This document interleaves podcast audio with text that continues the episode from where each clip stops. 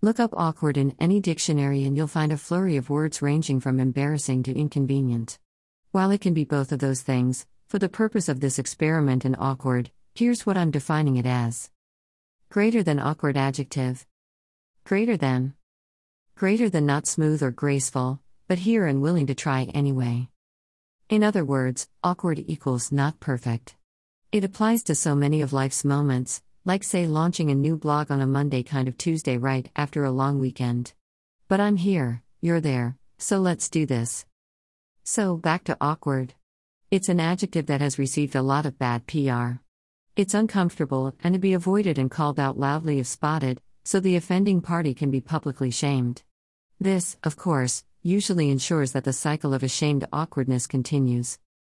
That cycle of awkward shaming ends here. Awkwardness is a part of life that should be celebrated. It's found in those moments where we are facing something new. Yes, it's quite often uncomfortable, but a lot of that discomfort comes from a lack of familiarity with how to behave with newness.